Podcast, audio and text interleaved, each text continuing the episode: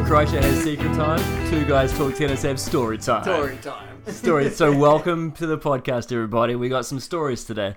So uh, basically, we looked at um, the issues that we've had with officials in the last uh, in the last episode, and we thought we'd share some personal stories about interesting encounters that Andy and I have had with umpires or officials. So mine, we have to go back a few years, Andy. So we're going back to. I believe this is 2001 Jeez. or 2002. So I'm playing um, I'm playing under 18s nationals in New Zealand at Albany. Um, not the indoor centre, but the uh, no, it wasn't Albany. It was uh, Forest Hills. Forest oh, Hills. taking it back. Yep, yep. Um, and I'm playing uh, my last ever match um, of junior tennis. This is uh, the under 18 doubles final. Um, I'm playing with uh, Ravs, Paul Ravkin. Um, so you can fact check any of what I'm about to say if I get any of this wrong, Paul. Um, and we're playing the final against Dan King Turner and Matt Simpson, both of whom uh, went on to be, you know, varying levels of success on the professional circuit. But Dan King Turner was the number one player in New Zealand for for many years, um, and was a player that I had a great rivalry. Rival, can I say rivalry? Don't know, can you? Ri- You been drinking or what? Uh, no, I haven't yet. Maybe that's the issue. Maybe, maybe I need one since it's five o'clock on a Friday night. Um, and anyway, so we we're in the match. It's five all. Um, everything's going pretty well. The difference in this match is that we have not just an umpire, but lines people. Ooh, nice. I had never had lines people in a match before. Um, even in when I'd played futures events, I'd had umpires, but I never had lines people. So this was a whole new experience for me, and I was like, "This is great. This is fantastic. Yeah. Like, don't Takes- even have to do anything. Don't have to think. Yeah, don't even have to think. I could be wrong, but I think we had a ball kid or two as well. Wow. It was yeah, it was silly. Dream. Um, so anyway, everything's going along pretty much, you know, as you'd expect. Everybody's holding serve. Um, we get to five all. Uh, Ravs is serving on my side, and it's fifteen all. Um, I, I can't remember whether it was a, a volley that I hit or Ravs hit, but one of us hit a volley past King Turner, and it landed right smack in the middle of the doubles alley. Okay. couldn't and not even that deep just right in the middle of the doubles alley you know wasn't close to either sideline. It just was what it what that's where it was.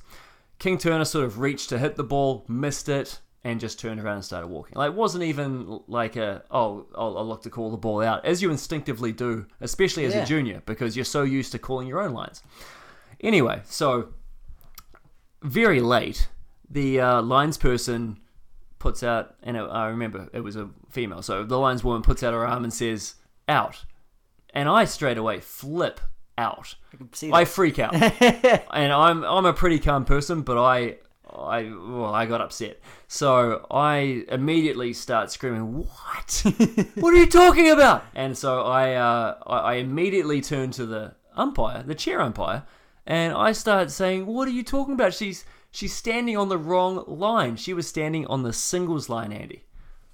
For a doubles match. on the singles line for a doubles match. I I I don't know why. I mean, obviously, for anybody that knows tennis, you have to stand there for the serve, and then you move over, right? She didn't shift. However, she didn't have to shift because this, she was on the ad side, and it was 15 all, so we had served to the deuce side. So she was just standing on the wrong line.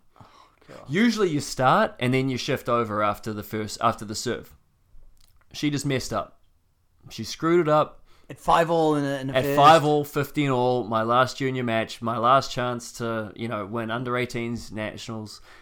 Oh, so I'm furious. So anyway, I turn to the umpire and I start again, pretty upset, pretty emotional. You know, I'm 18, 17, 18 years old. I'm I'm, I'm freaking out, and um, she she holds her holds her hand up to me.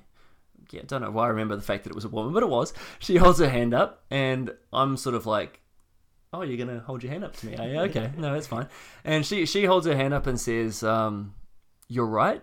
The ball was in the middle of the doubles alley, but since you asked me before I could make the overall, it's their point." What?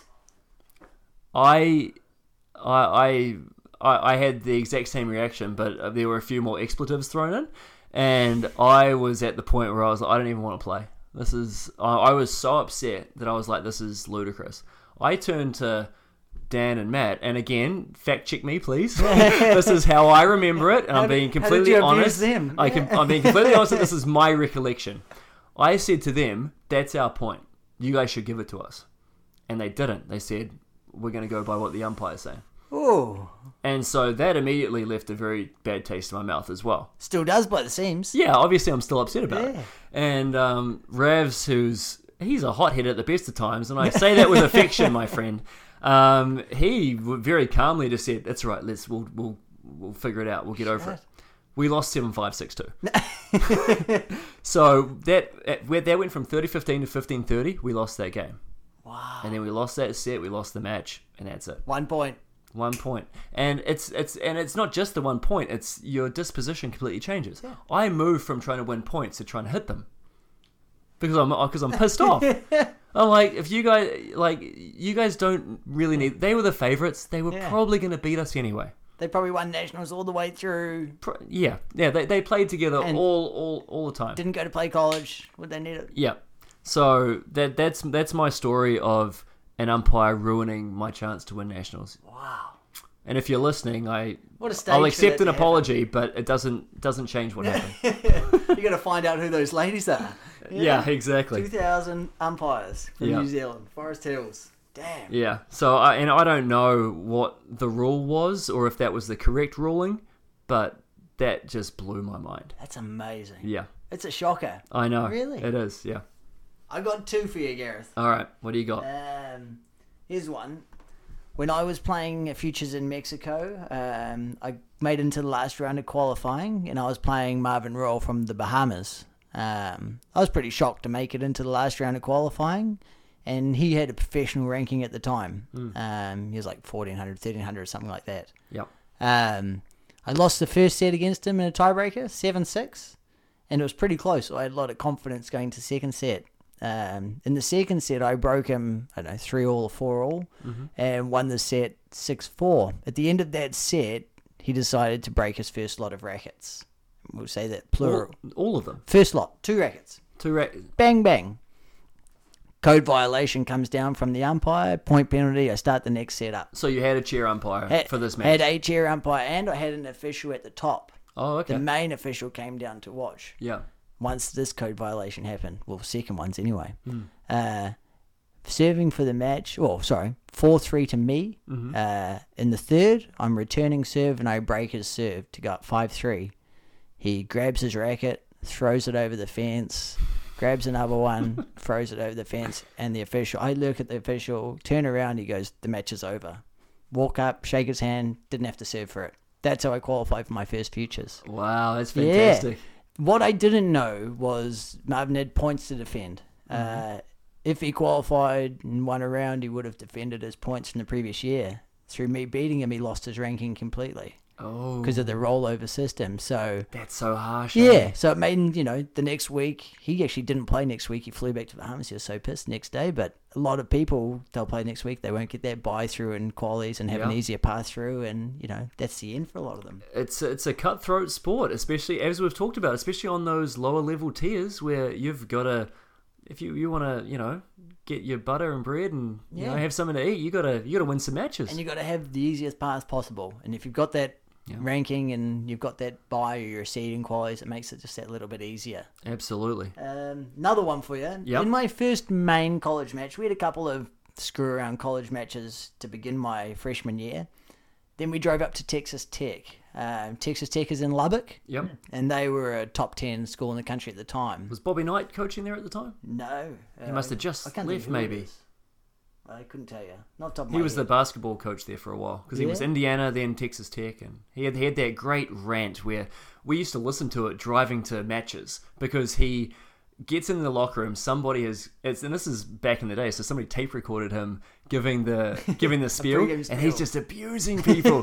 he's just saying, if you're just gonna let him run right by you, then we're leaving. We get the fuck out of here. We're going home. And I'm so fucking tired of losing to Purdue. It's just like, yes, Bobby, yes. Get into them. And even our coach would play it, and, he, Yeah. and he was um he was he, Kendall. He's a religious guy, so he didn't like allow us to play songs with swearing on it. but when it was Bobby Knight, he'd be like, "All right, let's let's get pumped up." Let's. Motivational Yeah, speech. Exactly. Sorry. Anyway, carry on. I digress. so we drove up to Texas Tech. I think we stopped in Abilene that night, the night before. about eight hours drive. We drove from Abilene to Texas Tech the next day, another four hours. Um, we got there and played. Now, went out there, we played doubles, we got our ass kicked pretty easy. Uh, went out there and played singles, and I lost the first set 6 3. I'm 5 3 down in the second, and I'm serving. And because I've got a very average serve, I double faulted on match point. The guy hit the return back to me, and I smashed this ball as far as I could out of the complex. As, Um, as you do. Yeah, no worries. Uh, I lost. I hit the ball out. I done. understand that. The official then says code violation UTPA, and I said to her, "That's fine. Uh, the match is over." And she goes, "Well, that's fine. It goes to your highest player in your team." At the time, our number one player was a Mexican player, Curivan, and he was down a set but up a break against the number one player at Texas Tech, and uh, that code violation put him down. I think 30-40 or a break point down. He went furious, lost the ma- uh, lost that game, and tanked the match. Was he furious at you or the umpire? Oh, of course at me. um, yeah, and Ivan and I, a few weeks after that, we ended up playing doubles for about a year and a half with each Yeah. other. So, So you don't know- reconciled. we reconciled it just over a few beers, but man, that was my introduction to college tennis, having and giving a code violation to the senior player in our team that was our number one. Boom. I actually had the exact opposite happen to me. So we were playing uh, St. Edward's University, which is a team from Austin. from Austin, that's right. And uh, they traveled up to Kansas City to play us, and we're playing on the Plaza, which is just this beautiful venue, like right in the um, you know the beautiful part of Kansas City where all the shops are, and it's an, it's the nice part right next to a park and a little river. And um, I'm playing one, and my buddy uh, Duel is playing three or four. I can't. I forget which one is. I think it was three at that time, and um, we are down four three in matches. So we're both getting down to the business end of our matches, obviously, because all the other matches are finished. Go to five in Division Two. Yeah. That's right, because all the doubles count as uh, one point each. Um, and so anyway, uh, he's at the end of his match. I'm I'm at match point. I'm up 5-4, 40-30. Jeez. Yep. And he just finishes his match. His opponent throws his racket into the back fence. My coach, who's very much up on the rules, is like t- telling the umpire, like pointing at him, like, Get the look code at that, look at that, see that, see that? The guy gets a code, and my coach goes, yes, yes. he turns around, he's walking towards me, walking fast because he he's got that real quick walk, and he's going, yes, yes, because he knows exactly what my score Yeah, is, right? you've won it now. And and he's just like, don't serve, don't. You know, I'm just hold, I'm just holding still. Umpire comes over, I win the match. Wow. Yeah, That's a so, great situation. So we to be beat. St Edwards five four, and that was like a big win a for clinch, us. a Yeah. clinch match on a code violation. Exactly. Wow. And uh, the guy I was playing, I had a great rivalry with. Plo- I can't say rivalry. No, you can't. In the last podcast, I couldn't say it either.